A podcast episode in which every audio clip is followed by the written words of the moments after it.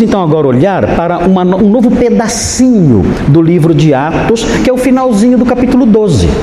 Nós já estudamos quase o capítulo 12 inteiro, né? Falta só um pedacinho dos versículos 20 a 25. Então esse é o nosso, esse é o nosso texto de agora e vamos caminhar sobre ele aí. É o texto que fala, que eu brinquei semana passada, né? Que fala que Herodes foi comido de bicho, né?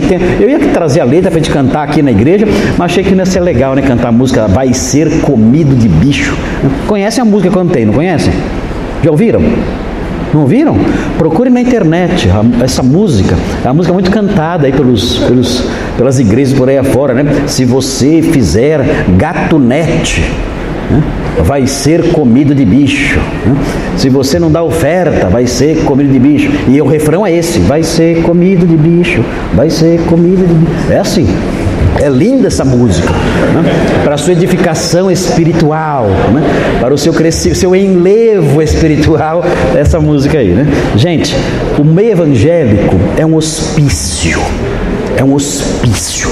O diabo, o diabo transformou os evangélicos em bufões do mundo, para que o mundo zombe, dê risada desse povo. Foi isso que o diabo fez. O diabo transformou o evangélico num bufão, num palhaço, num bobo, para que o mundo ria do evangelho. Foi isso que o mundo fez. Nós não podemos permitir que nós sejamos exemplos disso, de forma nenhuma. O crente é uma pessoa equilibrada, uma pessoa sábia, ela anda com equilíbrio, com sabedoria, com entendimento, com sobriedade, ela é assim. Ela tem entendimento. Por que ela tem entendimento? Porque ela estuda a palavra de Deus, não bobagens. Ela não segue invenções. Ela não segue coisas que dá na telha de malucos. Maluco tem um sonho, sai falando e aquele bando de louco corre atrás. Nada disso, não é assim. O crente de verdade, ele tem um livro sagrado nas mãos. Ele estuda esse livro, ele extrai desse livro sabedoria, entendimento, uma teologia séria, profunda. Isso transforma a vida dele, a família dele, tudo que ele faz e ele anda assim neste mundo. As pessoas olham, elas respeitam. Elas olham para o crente, elas respeitam. Elas falam: ali está um homem de verdade, uma mulher de verdade, um jovem de verdade, não um bicho falante, mas um homem de verdade, uma mulher de verdade, marcado por honra, por dignidade, por seriedade. Quando o crente chega numa roda, o assunto muda. Quando o crente chega numa roda, os palavrões param na hora porque ele inspira uma seriedade, uma sobriedade que outras pessoas não inspiram. É assim. Está lá aquela rodinha falando bobagem, ele chega, para na hora. Para na hora. E se você chega e não para, desculpe, vai ser comido de bicho. Não, não, não, não, é comido, não é comido de bicho, mas é um péssimo testemunho seu. Péssimo. Se você chega na roda e o assunto continua o mesmo, tem algo errado com você. Porque o crente de verdade não é assim. Ele, ele é mudado. O coração dele mudou, a mente dele mudou, a postura dele mudou. Então, quando ele chega, ele inspira um, um, um ambiente diferente, um, um respeito, um temor reverencial. Ele inspira quando ele chega. Esse é o crente de verdade, não o bufão, o palhaço que nós vemos por aí dizendo bobagem seguindo sonhos, visões imaginárias. Nada disso. Ele tem um livro santo em seu coração, em sua mente. Ele é instruído pelo Espírito de Deus por meio da palavra. E isso muda a sua vida totalmente, totalmente. Ele é essa figura singular, magistral, solene. Ele é essa figura. Ele é um homem assim, uma mulher assim, um moço assim. Eles são assim os crentes. E, e isso vem da onde? Vem da educação procedente do texto sagrado. É daí que vem essas coisas. Então é por isso que nós nos debruçamos aqui na palavra de Deus. Nós aprendemos, nós, nós usamos aqui com os irmãos de bom humor, né? brincamos, não muito, não fica brincando muito, porque não, senão vira um circo, né? Mas nós brincamos para ajudar, é uma, um recurso, é um recurso didático, né? Brincar para que os irmãos é, aprendam mais rápido, com mais, com mais é, prazer em aprender e seguimos, fazemos as divisões, tudo aqui, estudamos cada, cada pedacinho dos versículos para quê? Para que os irmãos aprendam e a teologia que emana desses textos entre no coração dos irmãos, para sempre. E fiquem lá e frutifique. É isso que é importante, para que os irmãos saindo lá fora tenham vidas diferentes e mostrem: olha o que Jesus faz na vida da gente. Olha o que, olha o que a palavra de Deus faz na vida de alguém. Eu sou um exemplo disso. Eu, vocês estão olhando para alguém que é transformado pela fé em Jesus, habitado pelo Espírito Santo e alimentado pela Santa Palavra. Olha como eu sou. Veja como eu ando. Veja como eu falo.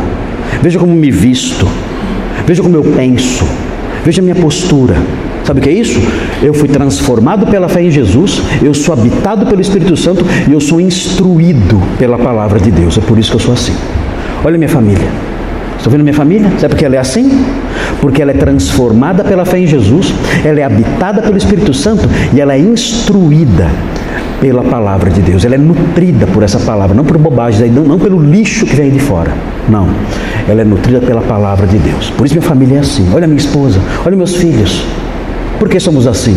Porque somos transformados pela fé em Jesus, habitados pelo Espírito Santo e nutridos pela palavra de Deus. Por isso somos assim. Esse é o nosso modo de ser e de viver. Isso é muito importante, irmãos. Por isso, não se deixem levar por invenções, por sonhos, por visões, falsas profecias, ideias novas. Gente, fujam dessa lixarada toda. Fujam disso. O que interessa para nós é a verdade, é o alimento puro, é o leite puro, é o pão puro de Cristo. É isso que nos interessa e é isso que nós vamos estudar agora. Então veja aí Atos 12, de 20 a 25. Veja o que diz aí o texto. Diz assim: Ora, havia séria divergência entre Herodes e os habitantes de Tiro e de Sidom Porém, estes, de comum acordo, se apresentaram a ele e, depois de alcançar o favor de Blasto, camarista do rei, pediram reconciliação, porque a sua terra se abastecia do país do rei. Em dia designado, Herodes, vestido de trajo real, assentado no trono, dirigiu-lhes a palavra, e o povo clamava: É voz de um Deus e não de homem. No mesmo instante, um anjo do Senhor o feriu por ele não haver dado glória a Deus e comido de vermes, expirou. Entretanto, a palavra do Senhor crescia e se multiplicava. Barnabé e Saulo, cumprida sua missão, voltaram de Jerusalém, levando também consigo a João, apelidado Marcos. E acabou o capítulo 12. Acaba assim. Então, quem é, o, quem é o personagem principal nessa parte que nós estamos estudando agora? Quem é o personagem principal? Herodes, qual é o nome inteiro dele? Herodes, Herodes Agripa I. Herodes Agripa I. Ele é neto de Herodes o Grande. Vocês se lembram de Herodes o Grande, aquele que matou os pequeninos lá quando Jesus nasceu? Que, matou, que fez aquela matança em Belém, ali nos arredores. Lembram? Herodes o Grande. Ele é neto desse Herodes o Grande. Gente boa, né? Família, vocês acham? Família joia, né? Neto de Herodes o Grande. E ele é filho de Aristóbulo. Aristóbulo, é, pai de Herodes Agripa, filho de Herodes o Grande, foi morto. Por quem? Foi condenado à morte. Quem o condenou à morte? O próprio pai. O próprio pai desconfiou que ele estava armando um golpe ali para tomar o poder, mandou matar o filho Aristóbulo. E o que ele fez com Herodes Agripa I? Herodes Agripa I foi enviado para Roma. E ele ficou lá em Roma, ele era menininho, e ele cresceu em Roma no meio da aristocracia romana. E lá ele teve um amigo. Quem era um amigo que ele conheceu em Roma? Iam juntos na academia, iam juntos para balada. Quem era? o imperador, ele conheceu Calígula, mas ele foi amigo de Calígula, amigão de Calígula, mas ele conheceu também o imperador Cláudio. Hum. E aí o que aconteceu? Herodes teve problemas ali em Roma, foi preso, ficou preso, ele sabia o que era o, o, o passar dias no cárcere, mas depois que o imperador Cláudio chegou ao poder, o imperador Cláudio libertou e o nomeou rei da Judéia. A, a Judéia era governada por 35 anos por procuradores. Lembra de Pôncio Pilatos? Ele era procurador romano e governava a Judéia. Agora não, agora a Judéia tem um rei nomeado pelo imperador Cláudio. Cláudio então coloca Herodes como rei da Judéia. Então, ele é um homem que tem o favor de Roma. Herodes Agripa I é um homem que tem o favor de Roma. E ele já entrou na história já ah, no capítulo 12, né, fazendo o quê? Ele prendeu Tiago e Pedro, mandou matar Tiago, e Pedro ele guardou para matar quando? Na Páscoa. Vocês esqueceram tudo que eu falei até agora? Eles mandaram, ele, guardou Pedro dizendo assim: olha, esse aqui, esse aqui eu tenho um projeto especial. Esse aqui eu vou matar na Páscoa. Esse aqui, passando a Páscoa, nos dias ali próximos, eu vou alegrar o povo. O povo já vai estar em festa, que é o dia, dia, dia a Páscoa durava, era o dia da Páscoa e o dia dos pães asmos, eram sete dias de festa. E nessa época, então, eu vou matar Pedro. E aí o povo vai vibrar, porque o povo gostou quando ele matou Tiago, e agora ele matando Pedro, Herodes ia ficar mais popular ainda. Herodes se preocupava muito em ser bem popular. Muito bem, Pedro foi liberto da prisão pelo anjo. Herodes procurou, não achou. Pedro foi para outro lugar, não sabemos se ele foi para Roma ou se ele foi para Antioquia da Síria, certamente foi para Antioquia, mais provável. E Herodes foi para Cesareia. E é aqui que a história acontece. Herodes foi para Cesareia, o que será que aconteceu com Pedro? Ele pensou: o que será que aconteceu? Como é que ele escapou? Não sabemos. Fez lá os seus inquéritos, suas investigações, não descobriu. Ok, mandou matar as sentinelas, que tinham, que tinham ficado de guarda quando Pedro estava preso, e foi para Cesareia, onde era a, é, é, a Cesareia era a sede, na verdade, do governo ali de Roma na Palestina, que não chamava na época Palestina, chamava Judéia. Muito bem, um, e lá tudo isso aconteceu. Houve ali uma festa, ele compareceu na festa, e aí vocês veem uh, ele recebendo todas as honras, inclusive honras divinas. E aí então ele morre ali. O objetivo de Lucas é mostrar o contraste. Há um contraste grande aqui.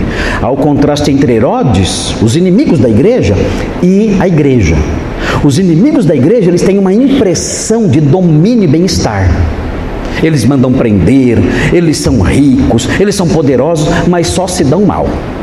A igreja tem uma impressão de, de, sofrimento. E é não só uma impressão. Você olha o caminho dela, é um caminho difícil, mas ela só avança.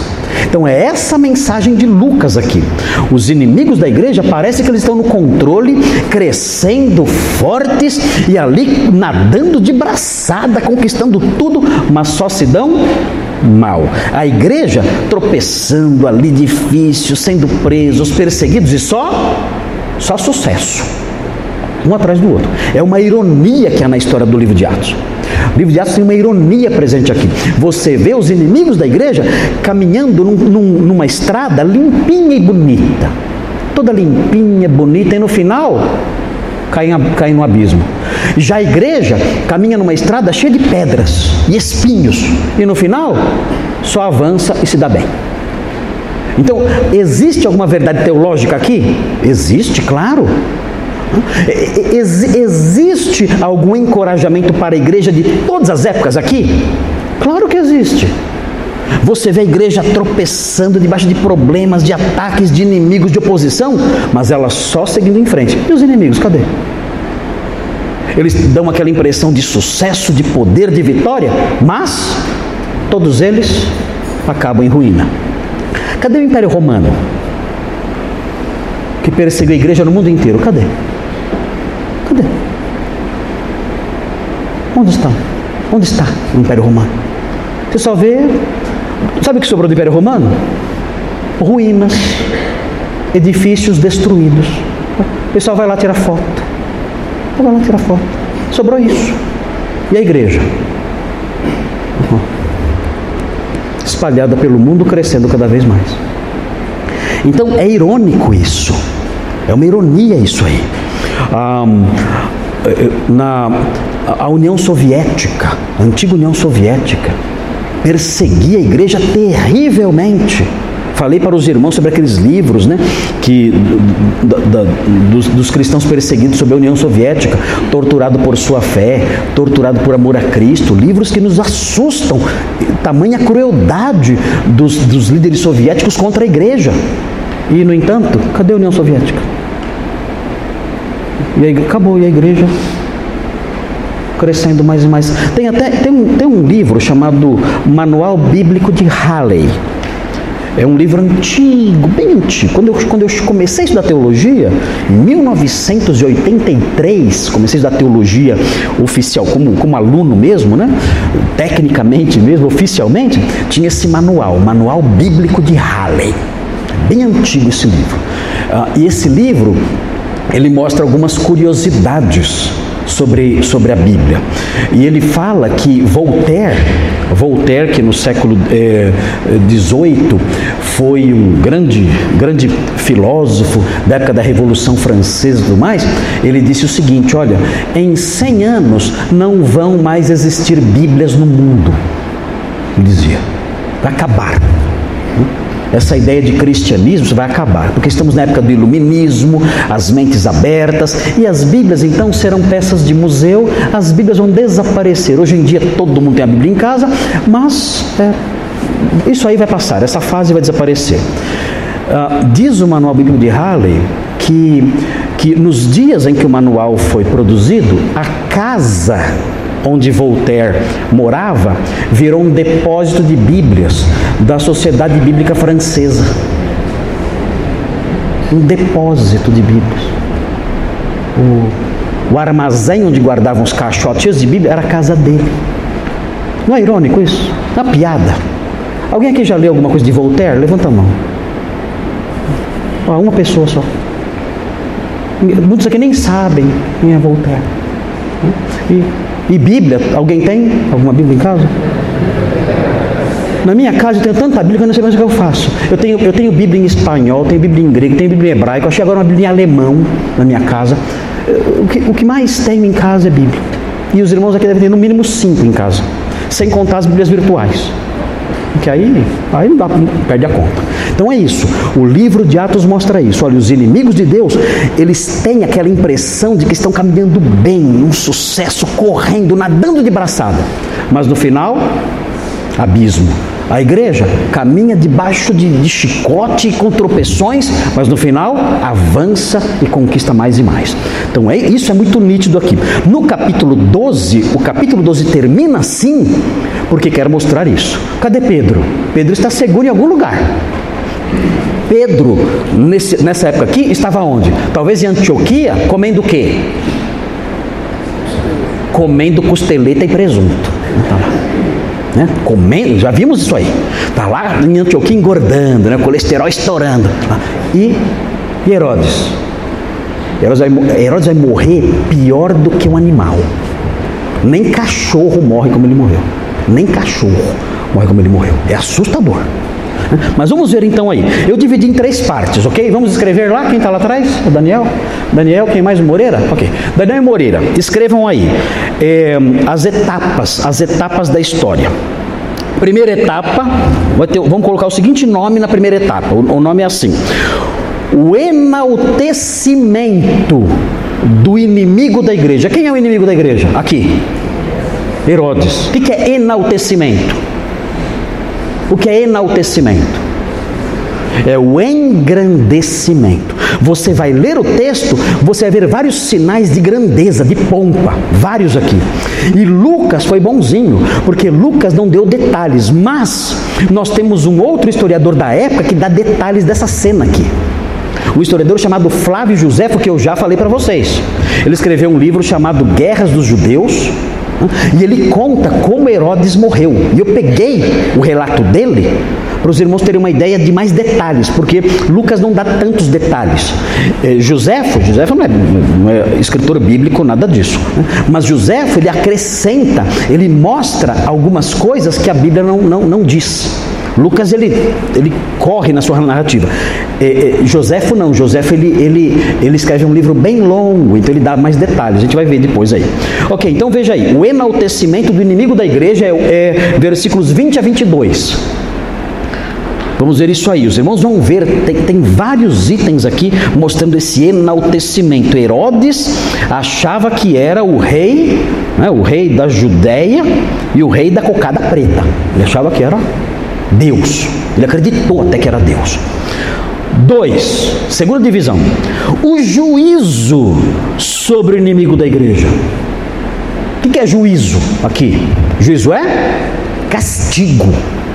É o castigo sobre o inimigo da igreja. Onde está? Que versículo está? Versículo 23. Vamos ver esse juízo terrível. Meu Deus, o, o juízo que veio sobre ele foi muito doloroso, irmãos. E além de doloroso, há um contraste muito grande entre o que é dito nos versículos 20 a 22, é só pompa e grandeza, e o 23 é um contraste gigantesco. Ele está aqui, ó. Ele está aqui. Ele faz isso, ó. No 20, no 20 21 e 22, ele está lá no topo. Quando chega no, no 23, ele faz isso, ó. E desce assim. Ele faz um I, não faz um L, ele faz um I. Desce. E acaba. É, mas é, é, uma, é uma queda livre. É impressionante o contraste entre o 20 e 22 e o 23. E por último, por último, número 3, o progresso da causa da igreja. Lucas aqui no 24 e 25, ele mostra alguns itenzinhos que mostram que falam do progresso da igreja. A igreja avançando. É muito interessante ver a, a, os indícios aqui, e não só indícios, mas declarações abertas da igreja avançando. Os inimigos lá, né, sendo devorados por vermes. Né? A igreja avançando mais e mais. Então, o progresso da causa da igreja, 24 e 25. Está lá, olha que facinho. Facinho. É um esbocinho bem simples. Aqui minha luzinha, aqui, ali. Número 1, um, não está funcionando. Vai ser comido de bicho. Esse aqui, esse aqui está funcionando. Esse aqui. Olha lá. Vamos ver então agora, e tem um que nós vamos ver então: o enaltecimento do inimigo da igreja. Quem é o inimigo da igreja? Herodes, o engrandecimento dele. Os versículos 20 a 22 mostram direta e indiretamente a grandeza desse homem. É impressionante a glória desse homem que eh, vamos ver agora aqui. Que ano que é? Ano 44. Ano 44 da era cristã, essa história acontece. Ano 44. Então, é, é bom termos essa, essa noção, né? Essa noção cronológica. Porque aqui, a, a, a Judéia, a região da Judéia, está é, ainda sob o Império Romano e vivendo relativamente bem.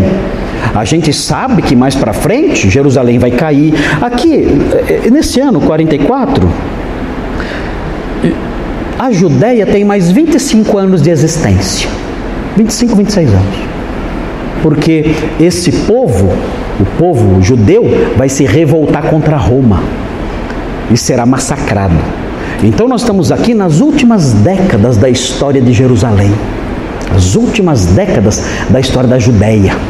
O general Tito vai invadir esse país e vai arrasar com tudo. É aterrador. Tem pouco tempo aqui uh, para esse povo, para esse povo continuar existindo. Né? 25, 25 anos apenas. Eles vão continuar existindo, mas espalhados pelo mundo.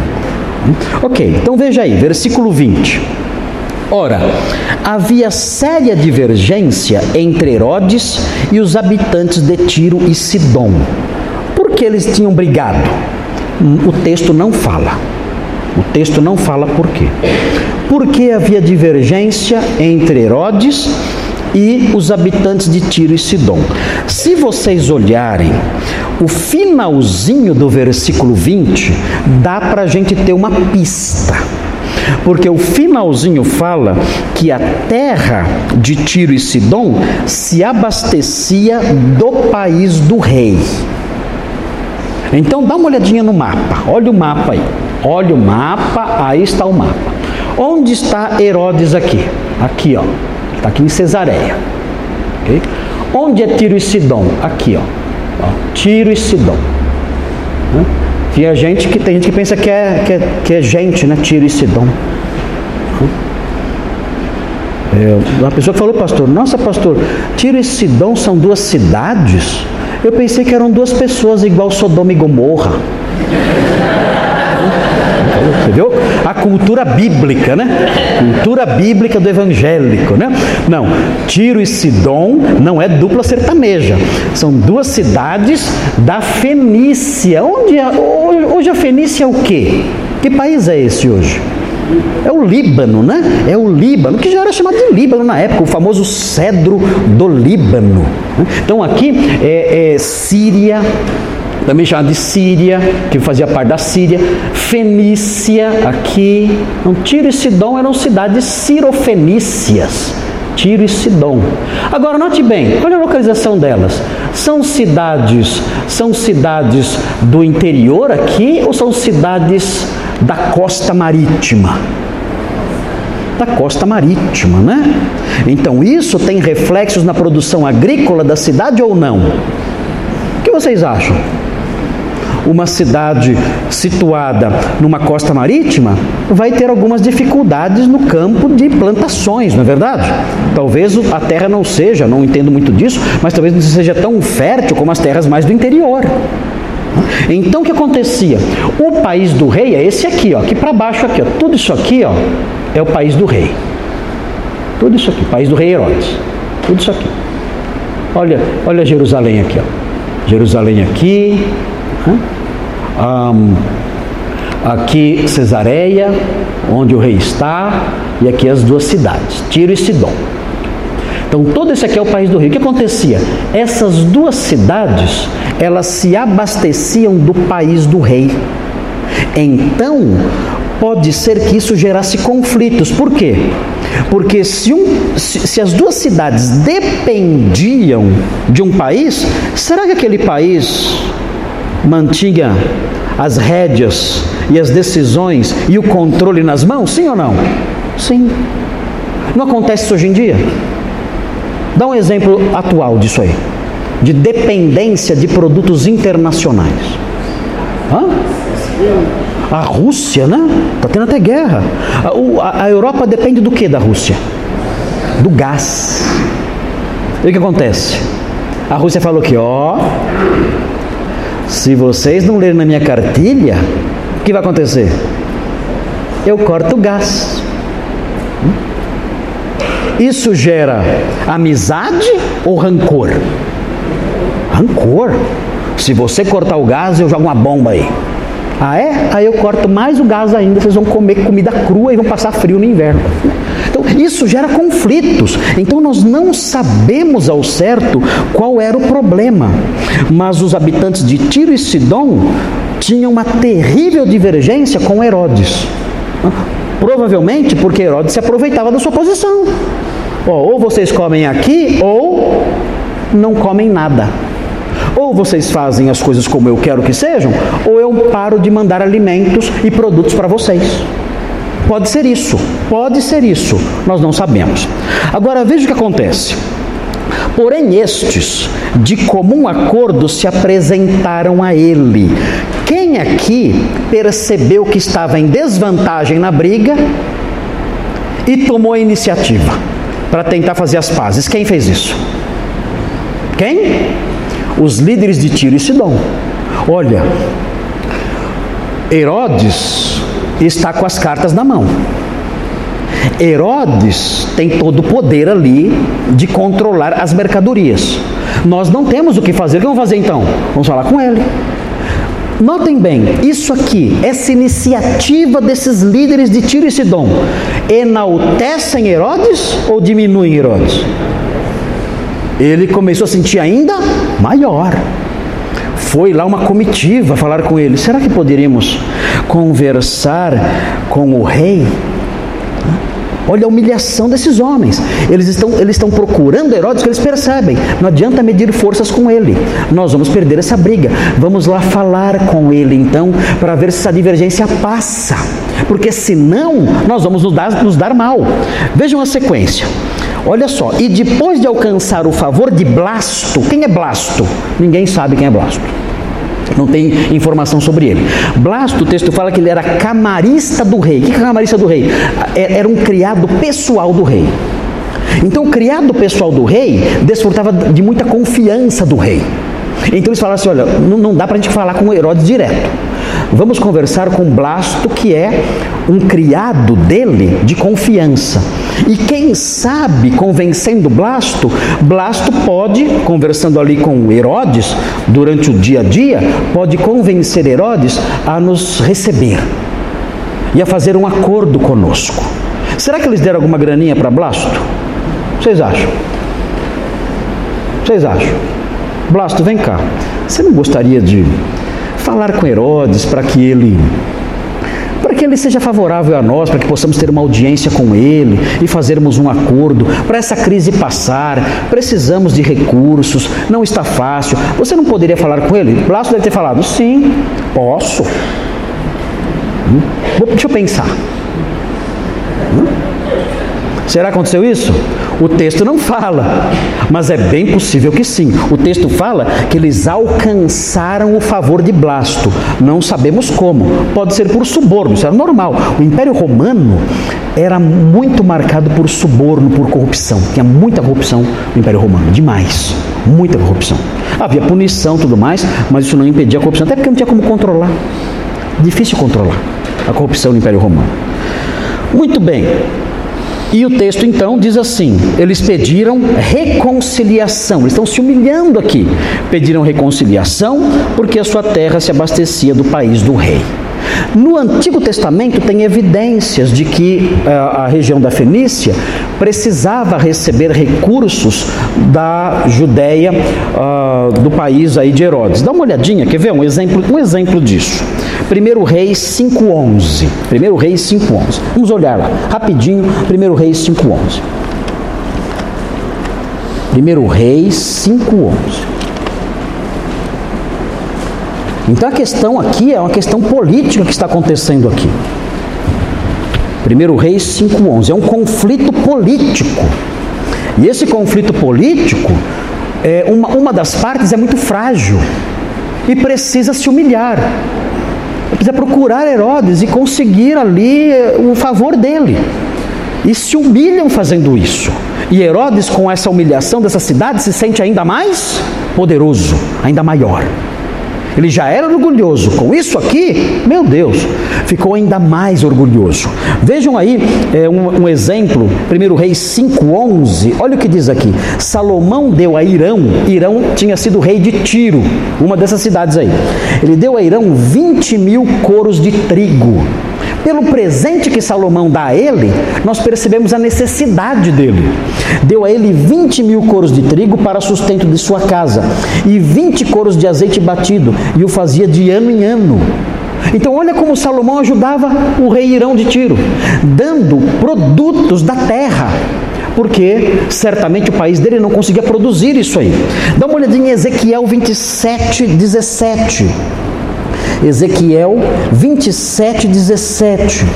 É outra evidência de que outra evidência de que a Fenícia não era um país, especialmente as cidades costeiras, não eram unidades políticas independentes no campo da produção. Veja, Ezequiel 27, 17, falando também sobre Tiro, 27, 17. Judá e a terra de Israel, Ezequiel 27, 17 eram os teus mercadores, pelas tuas mercadorias trocavam o trigo de Minite Minite ficava em Amon, do outro lado do Rio Jordão. Confeitos, mel, azeite e bálsamo. Veja o que eles compravam: produtos da terra. Eles dependiam disso, eles não, não produziam isso. Então compravam essas coisas de Judá.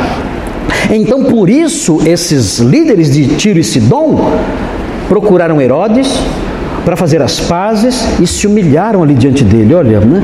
é, vamos fazer as pazes, nós dependemos de você. Agora veja o que diz o 21. Aqui você já tem já o enaltecimento de Herodes. Os inimigos se humilhando, procurando porque dependem dele. Agora veja o versículo 21. Em dia designado, que dia foi esse? Nós não sabemos direito o dia que foi esse. Agora, é assim: Pode ter sido num festival que havia em Cesareia de cinco em cinco anos. A cada cinco anos, no, no, no mês de março, havia um festival em Cesareia. Pode ser isso aí, mas o problema com isso é que, é que isso aconteceu depois que Pedro escapou. Em que época do ano Pedro escapou? Quem sabe? Foi janeiro, fevereiro, março, abril, maio, junho, julho. Foi por volta do mês de abril. Por que eu sei? Hã? Por causa da Páscoa. Herodes tinha prendido ele perto da Páscoa. E ele escapou então perto da Páscoa. Então, ele escapou por volta ali do mês 14, do dia 14 de Nissan, que é o mês de abril. Ah, então, não pode ter sido o festival de março, porque o festival de março já tinha passado. Agora, depois de abril, teve uma outra festa em Cesareia.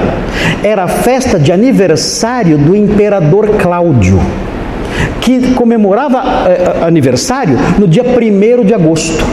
Então pode ser que essa festa aqui, aliás, Joséfo fala que essa festa aqui, que esse festival, que essa grande cerimônia aconteceu em honra ao imperador. Então isso aqui está acontecendo em agosto. No comecinho de agosto, é bem possível. Então Pedro escapou em abril.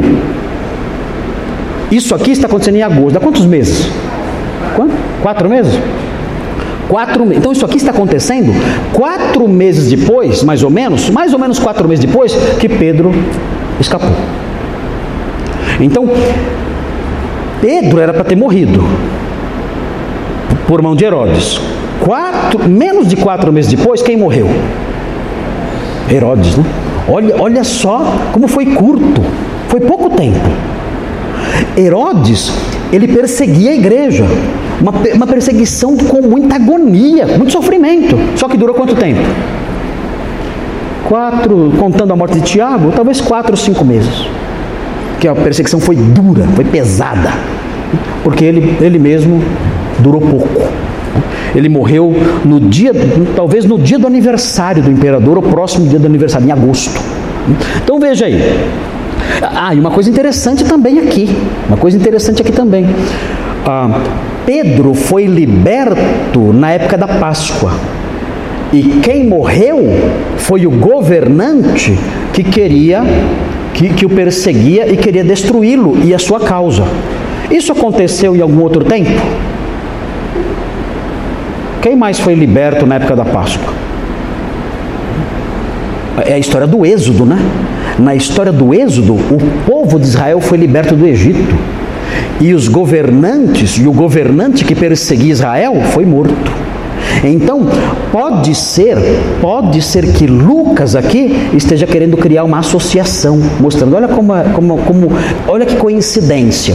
Época da Páscoa, Pedro é liberto e o governante que fazia oposição morre logo em seguida. Então, pode ser que haja essa correlação. Mas tudo bem, talvez não, não sabemos. Veja a sequência. Agora, agora já vimos a grandeza de Herodes diante de Tiro e Sidom. Os governantes da cidade se humilhando e ele ali, né, dominando tudo e as pessoas tentando fazer as pazes com ele. É o enaltecimento dele. Agora, o versículo que vem agora vai enaltecê-lo mais ainda. Olha só: Herodes vestido de trajo real. Hum? Vocês acham disso? O que é um trajo real? O que é um trajo real? É bonito? Vocês acham? Bonito, né? Já viram, já viram os trajos reais da, dos reis da Inglaterra? Hum? São bonitos, né? Pomposos, né? Aqueles mantos todos, né? Tem até um terno que é do príncipe Charles, não tem? Tem um, tem um terno que, é, que é, é, é um tecido que é, a, gente fala que é, é tecido do príncipe. Já ouviram isso? Vocês não sabem nada de moda, hein? Vocês estão por fora. Então, compra só na Marisa, só, né? É o que dá. É, assim, tem, tem, um, tem um terno que é o terno do príncipe. Ele, é, ele, é, ele, é, ele, tem um, ele é meio xadrezinho assim, tem uns detalhes, é muito bonito. Você chega numa loja de terno, fala assim: ó, você tem o terno do príncipe? Eu, tem, tem.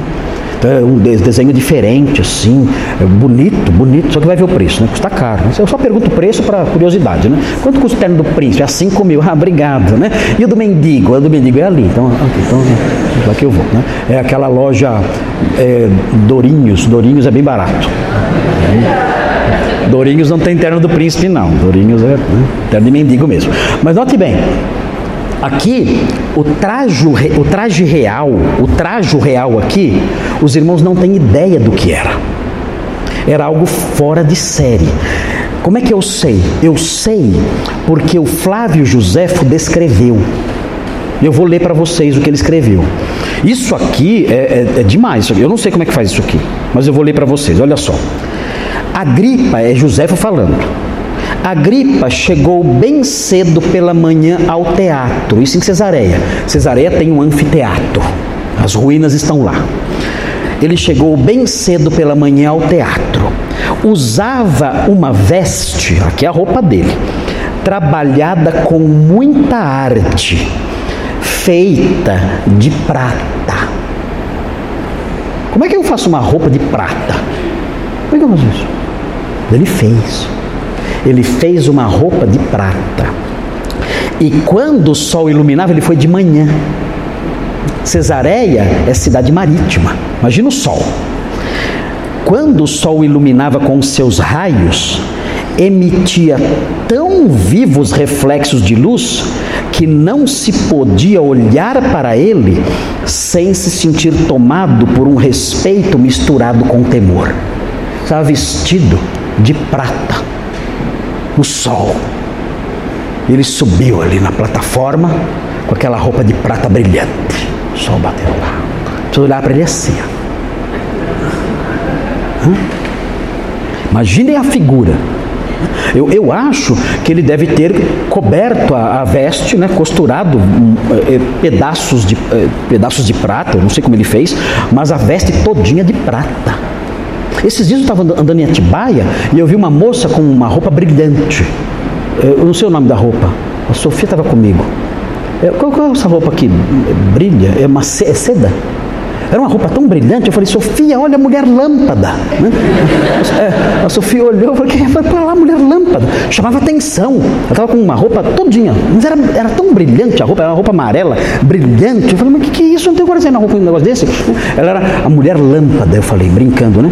Aí depois eu li esse texto e falei, nossa, Herodes é o homem lâmpada. Ali, aquela roupa de prata. Já imaginaram isso? Uma roupa de prata. E o sol batia nele. E as pessoas olhavam para aquilo. Nossa, esse homem é, é extraordinário. E aí veja a sequência. Ele faz o que? Ele chega no seu traje real e ele se assenta no trono. Gente, olha a grandeza desse homem aqui. O país vizinho comendo na mão dele ele chega na festa, que era em homenagem ao imperador, mas ele chega com uma roupa de prata. E ele se senta no trono. E aí ele dirigiu-lhes a palavra. O que será que ele falou? Nós não sabemos, o texto não fala o que ele falou. Mas certamente ele falou algo relacionado ao acordo de paz com os fenícios, certamente. E quando ele começou a falar, vejam o que o povo falou. O povo clamava para o homem de prata. O que eles gritavam? Hã? O que eles, o que eles gritavam? É um Deus. É um Deus. E não. É, é, é a voz de um Deus. E não de homem. É, é, é Deus falando. É Deus falando. Agora, ah, o povo Exagerou não? Exagerou.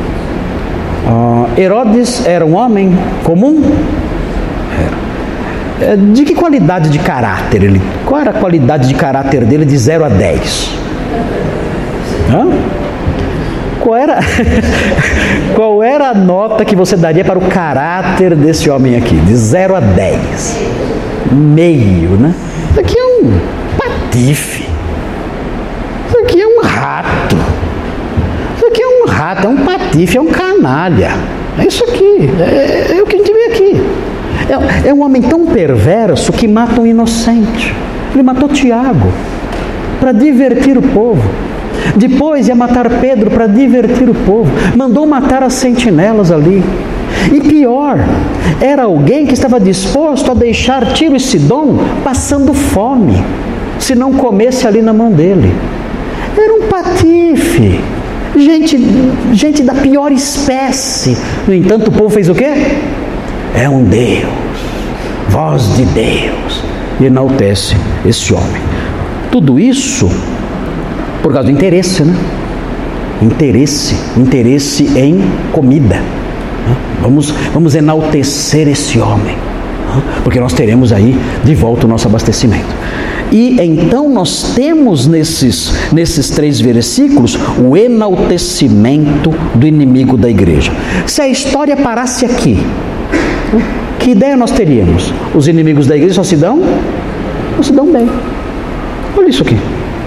Olha o ápice. Se a história acabasse aqui, vejam o ápice a que esse homem chegou ele começa o trechinho aqui, sendo alguém que tem as rédeas do, da, da, discussão política, do, do, do, da negociação política, ele que tem as rédeas de tudo.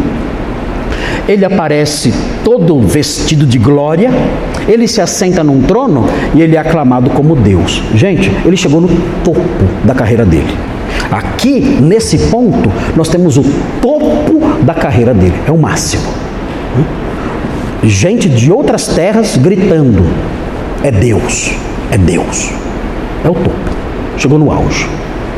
É o enaltecimento do inimigo da igreja. Isso acontece hoje em dia. Nós vemos os inimigos da igreja sendo enaltecidos. Muito ou pouco? Muito ou pouco? Muito, né? Isso incomoda não incomoda? A gente fala assim: se eu fosse Deus por um minuto, né?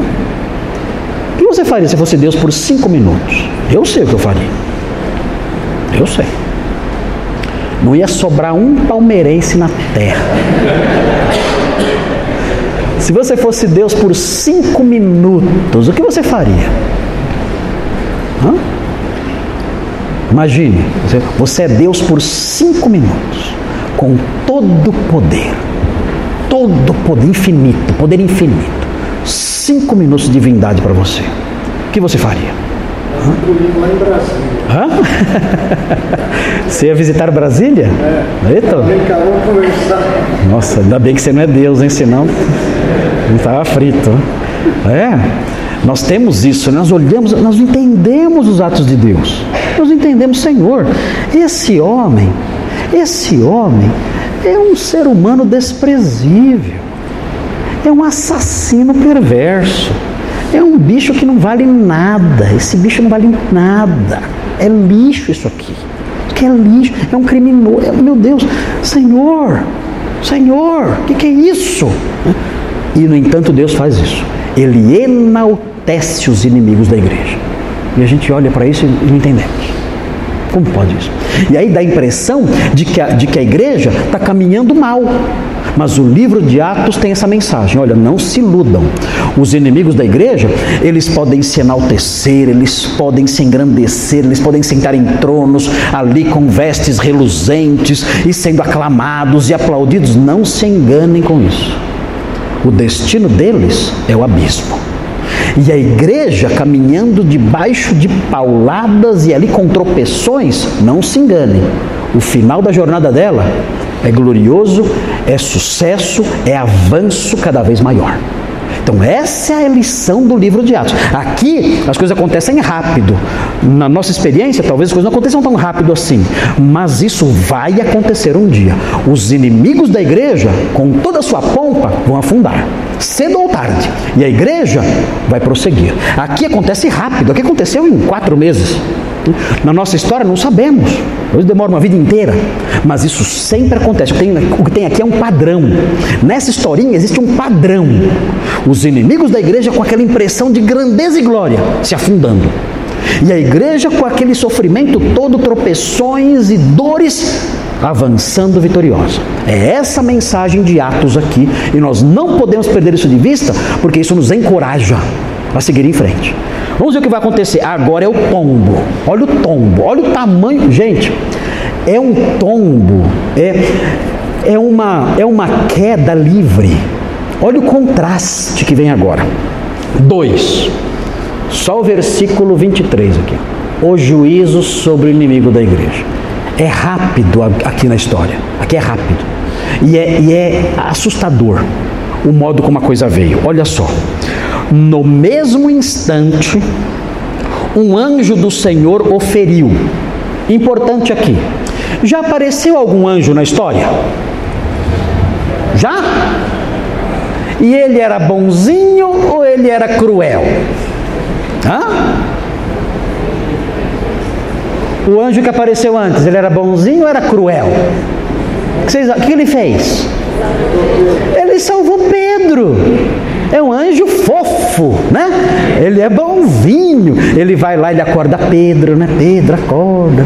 Pedro, veste a capa. Pedro, põe a sandália. Pedro, Pedro, né? E ajuda, e abre portão, e, e, e faz os, os, os, os, sentinelas dormirem. É um, é, um, é um anjo muito bonzinho. Agora aparece de novo o anjo aqui. É o mesmo anjo, será? Será que é o mesmo? Eu não sei. Se for, ele é, ele é bipolar. É um anjo bipolar, se for o mesmo. Talvez seja o mesmo. Talvez seja o mesmo. Mas esse anjo aqui, se, for, se forem dois anjos, eu quero encontrar o primeiro, não quero encontrar o segundo. Porque o primeiro é muito paciente, ele é bonzinho, ele liberta, ele acorda Pedro como se fosse uma mamãe acordando seu filho cedo para ir para a escola. Ele orienta Pedro, olha, pega lá, pega sua sandália, pega seu, seu cinto, pega, e ele acompanha Pedro até a rua, chega na rua e fala, agora você vai sozinho, estou indo embora. Ele é muito, muito simpático, muito bonzinho, muito paciente. Agora esse aqui, eu não sei se é o mesmo, mas esse aqui, meu Deus. O texto fala que o anjo do Senhor o feriu, mas esse ferimento é de uma dor e de uma crueldade que não dá para imaginar algo igual. Não dá. Agora pergunta: qual dos dois anjos foi mandado por Deus? Não pode ser. Um é tão fofo e o outro é o capeta. Um é tão fofinho, o outro é cruel. Como assim? O mesmo Deus mandou os dois? O que isso nos ensina do ponto de vista teológico? Deus mandou os dois. O que nós aprendemos sobre Deus olhando para isso, para os dois anjos? Se é que não é o mesmo anjo. O que nós olhamos? O que nós aprendemos?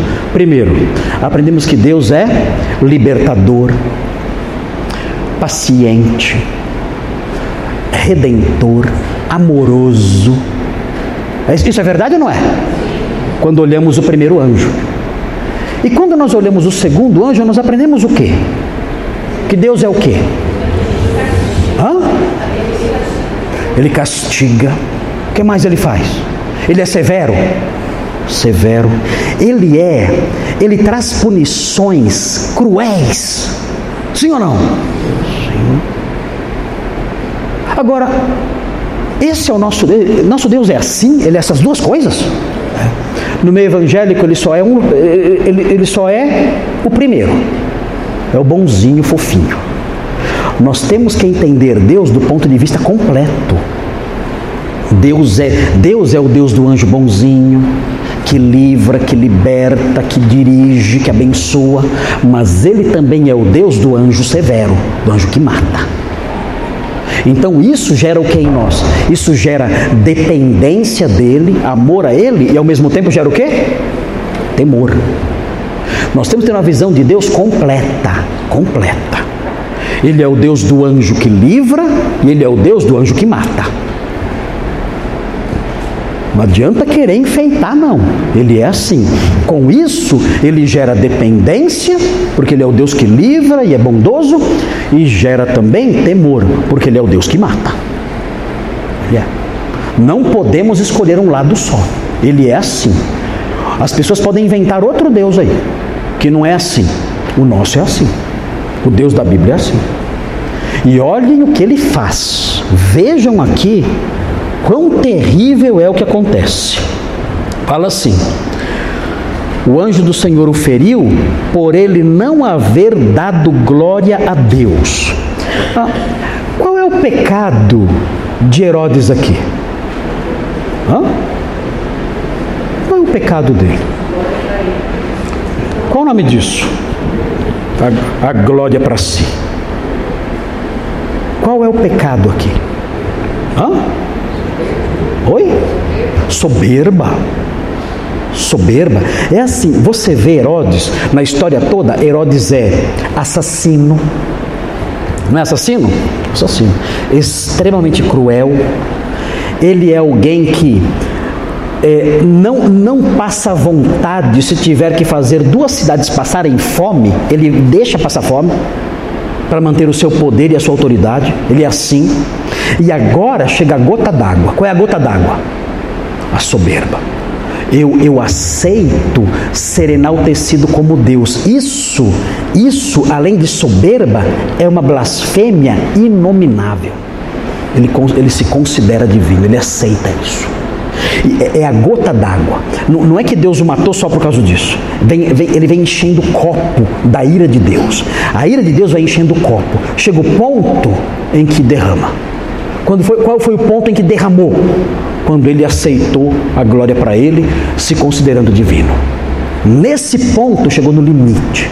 Aí então veio o juízo de Deus.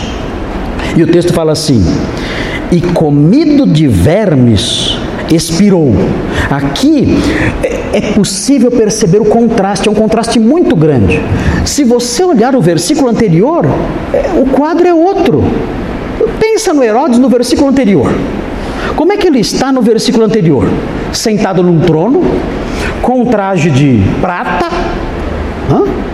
sendo aplaudido e aclamado como Deus. E agora como é que ele está agora? Como é que ele está agora? comido de verme. Sabe quem faz lembrar isso aqui? Vocês já viram? Verme comendo carne? Já viram? Isso aqui é carniça. Isso aqui é carniça, eu sei. Eu já vi. Já viram carniça? Já viram carniça? Já viram bicho morto, os, os, os vermes comendo? Já viram isso aí? Nunca viram? Lá onde eu moro, em Atibaia, não aparece bicho morto. Gente, meu Deus. Uh, eu, eu catei um gambá, um gambá não, um tatu, aquele tatu, é, tem um tatu que é galinha, tatu galinha. Ele apareceu lá e mataram o tatu, os cachorros mataram o tatu e, e, e o tatu ficou morto na frente da minha casa. Aí eu catei o tatu e na frente da minha casa tem um terreno, eu fui lá e enterrei, enterrei o tatu. Enterrei o tatu, ficou lá enterrado, mas os cachorros né, eles pensaram assim, ah, o, o, pastor né, enterrou, vamos desenterrar para ele, coitado, né? Gente, eles desenterraram o tatu podre e trouxeram de volta para minha casa.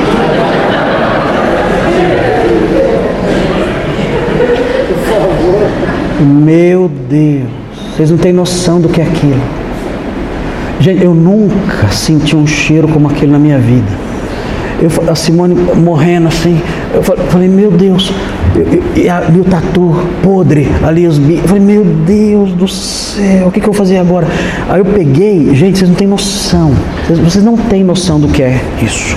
Eu peguei, eu peguei a, aquela carniça toda lá, podre, eu coloquei num saco, coloquei no outro saco, coloquei no outro saco, amarrei, peguei clorofórmio, joguei em cima. Aquele cheiro entrou na minha casa, ele não saía não saía o cheiro de. Não tinha jeito. O, o cheiro entrou no meu bigode assim, ó. Impregnou aqui assim. Não, eu lavei com sabão, esfreguei. Não. Fiquei três dias com cheiro de tatu podre na minha casa e no meu bigode e na minha vida. Olha, eu dormia sentindo o cheiro do tatu podre. É, é a coisa mais suja, nojenta, abjeta que se pode imaginar. É isso. É carniça podre. Aqui, quando eu li esse texto, eu lembrei do tatu galinha. Herodes virou um tatu galinha podre, sendo comido por vermes. Dá para imaginar um contraste maior?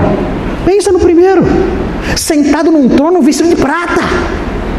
Agora, um tatu galinha podre, com um bicho comendo. É algo aterrador. E quem fez isso? Deus. É a, o juízo sobre o inimigo da igreja. Assim, eu vou é, é, apontar aqui para vocês, é interessante. Aqui o texto de, de Joséfo, Joséfo fala sobre essa morte. Só que Joséfo ele era meio amiguinho de Agripa, ele tenta dar uma enfeitada dizendo que Agripa era um cara legal. Não era. Joséfo era estava sendo político aqui. Ele fala o seguinte: que Herodes, nesse momento, quando começaram a gritar que ele era divino, é, ele fala o seguinte: aqui ele, assim, eu vou, vou, pegar só um pedacinho porque o texto é grande. Ele fala que Herodes soltou então um profundo suspiro, ao mesmo tempo que começou a sentir as entranhas roídas por uma dor horrível. Ele começou a sentir os vermes comendo e muita dor. E voltando-se para os seus amigos, disse-lhes, aqui de acordo com Joséfo, não sei se ele falou isso mesmo. Aquele que pretendeis fazer acreditar que é imortal está prestes a morrer. Ele falou para os homens que disseram que ele era Deus. A providência divina veio desmascarar a vossa mentira. Hum, ele se converteu aqui. Mas que, põe nem papo furado isso aqui. Mas é preciso aceitar as determinações de Deus. Esse cara é da redenção. Aqui, o crente, né? Apesar de eu ter sido muito feliz, a ponto de não haver príncipe de quem eu invejasse a felicidade. Dizendo essas palavras, ele sentiu que as dores aumentavam. Levaram-no ao palácio e a notícia de que ele estava prestes a exalar o último suspiro espalhou-se imediatamente. Logo, todo o povo, com a cabeça coberta por um saco, segundo o costume de nosso país, fez orações a Deus pela sua saúde e todo o ar ressoava com gritos e lamentações. O príncipe que estava no quarto mais alto do palácio, vendo-os de lá prostrados em terra, não pôde reter as lágrimas. Herodes chorou quando viu o povo orando por ele. As dores, porém, continuaram por cinco dias, ele fala aqui. No, no livro de Atos parece que ele morre na hora, né? Aqui José fala que demorou cinco dias os bichos comendo e o levaram desta vida aos 54 anos de idade. Morreu novo, né? 54 anos. Quem é que tem 54 anos? Você tem? Fica de pé para eu ver qual é o aspecto. Ai, ai. É um homem jovem, o Rubens, né? Rubens é um homem jovem, forte, pode sentar Rubens. Aí, 54 Herodes tinha a idade do Rubens. Essa é idade dele. 54, jovem, forte. Morreu devorado por vermes. Então aqui nós temos esse, esse castigo severo de Deus, mostrando que o nosso Deus é assim. Ele é um Deus bondoso e é um Deus também que pune severamente. Ele é assim. Nós aprendemos sobre Deus aqui. Ah, e o contraste, né? O contraste gigantesco que vem agora. Olha o que vem agora, o último ponto aqui, o progresso da causa da igreja. Olha o contraste agora, dá uma olhadinha aí. Entretanto, esse entretanto mostra um contraste ou não mostra? Entretanto, Herodes, o tatu galinha podre, devorado por vermes. Ali, né, uma condição é, de ruína completa de miséria, de podridão literal. Agora, olha a igreja. Entretanto, a palavra do Senhor, o que é a palavra do Senhor? O Evangelho. O que acontecia com a palavra do Senhor? Hã? Crescia e se multiplicava. Estão vendo o contraste aqui? Quando fala crescia e se multiplicava, o que o autor quer criar na nossa mente é uma figura agrária. O que é que cresce e se multiplica? Uma planta, né? Uma semente. Uma semente cresce e dá frutos. É o que acontecia com a palavra de Deus. Enquanto os inimigos de Deus apodreciam comido por vermes, o evangelho aumentava e ia se espalhando mais e mais. Agora vejam o que vem na sequência. Veja o que vem na sequência. É, Barnabé e Saulo, cumprida a sua missão, que missão é essa? Que missão foi essa? Vocês lembram que missão foi essa? Eles tinham que levar sustento para a igreja de Jerusalém, que era integrada por pobres e que ia passar fome. Eles no capítulo 11, versículos 27 a 30, 11, 27 a 30, eles receberam a incumbência de levar uma oferta para Jerusalém para ajudar os pobres, por causa da fome que veio nos dias de Cláudio. Então eles foram lá. Agora o texto fala: Barnabé e Saulo, cumprida a sua missão, eles foram para Jerusalém, entregaram a oferta lá, voltaram de Jerusalém levando também consigo a João, apelidado Marcos. Quem nós temos aqui? Temos um trio. Que trio é esse? Paulo, Barnabé e Marcos. Para onde eles estão indo? De volta. Estão voltando é, para Antioquia. E o que vai acontecer em Antioquia? Paulo, Barnabé e Marcos em Antioquia. O que vai acontecer? O que vai acontecer lá com eles? Com esses três. Eles vão formar uma equipe. E essa equipe vai fazer o quê? Quem sabe o que essa equipe vai fazer? Paulo, Barnabé e João Marcos. Quem sabe o que essa equipe vai fazer? A primeira viagem missionária. Ou seja, a igreja ainda está avançando mais e mais. E Herodes? E a capa de prata? E o trono? E a glória? Acabou. Acabou. Mas a igreja, ela vai avançando. A palavra de Deus se multiplicando, os irmãos sendo socorridos, os irmãos pobres sendo socorridos, e, e, e missões internacionais começando a se preparar para avançar pelo mundo todo. Então, é, é um contraste gigantesco, gigantesco. Os inimigos da igreja morrendo, humilhados, e a igreja avançando nessas três áreas. É importante aqui, quando vemos o progresso da causa da igreja, aqui, ó, nos versículos 24 e 25, é importante notar o seguinte, e eu, eu quero que vocês reflitam sobre isso e orem por nossa igreja. Quando Lucas, quando Lucas quer mostrar que a igreja vai bem, e ele quer mostrar isso, em contraste com os inimigos. Ele quer mostrar que a igreja vai muito bem. Ele mostra o avanço da igreja em três áreas. Quais são? Três áreas que ele mostra o avanço. Nesse texto aqui. Primeira área, a palavra se multiplicando, ou seja, evangelização. A igreja está bem? Está bem. Como é que eu sei? Ela está evangelizando. A fé está sendo espalhada. É o primeiro ponto. Segundo ponto, a igreja está bem? Está bem. Por quê? Os irmãos que padecem estão sendo socorridos. Está bem a igreja? Está bem. Como é que eu sei? Porque os irmãos que padecem, não só dela, mas irmãos de outras igrejas que padecem, estão sendo socorridos para que não passem fome. A igreja está bem. Terceiro, a igreja está bem? Está bem. Como é que eu sei? Porque a igreja ela está avançando em missões internacionais.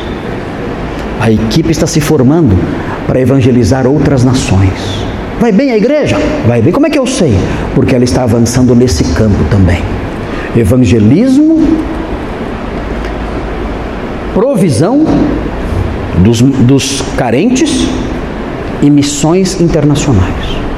Quando Lucas viu isso, ele disse: a igreja está nota 10.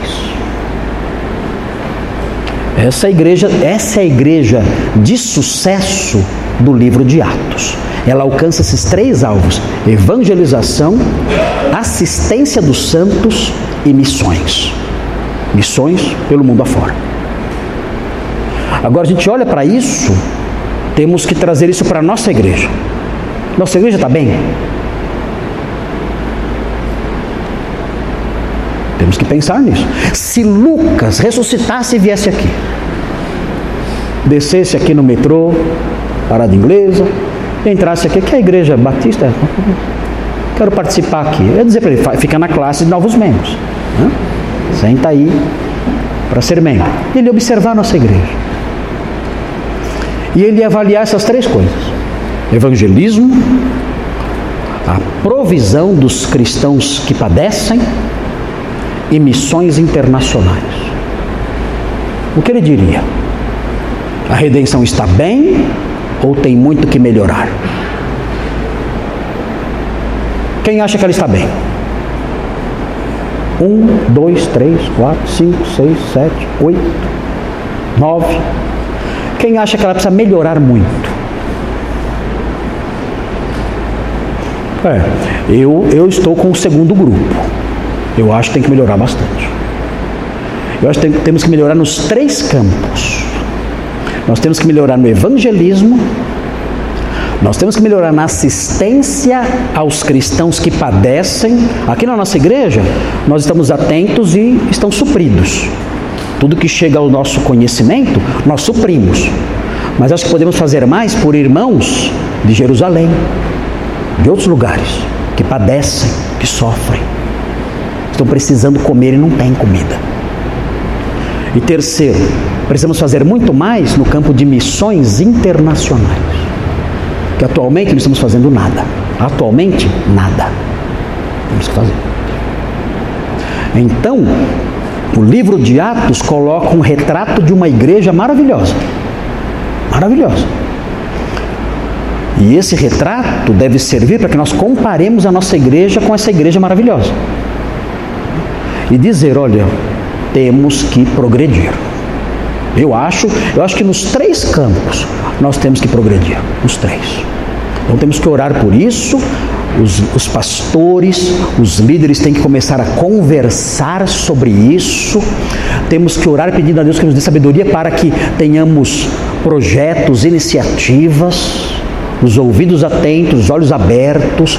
Temos que observar isso tudo para que nós sejamos uma igreja nesse padrão aqui: evangelismo, assistência aos, é, assistência aos crentes, viu, irmão? Não é dar dinheiro para qualquer um, não. Assistência aos crentes, aos irmãos em Cristo que padecem e missões internacionais. São os três campos que nós temos que progredir para que a nossa igreja seja a igreja que Lucas aprovava, a igreja de Atos. Ok?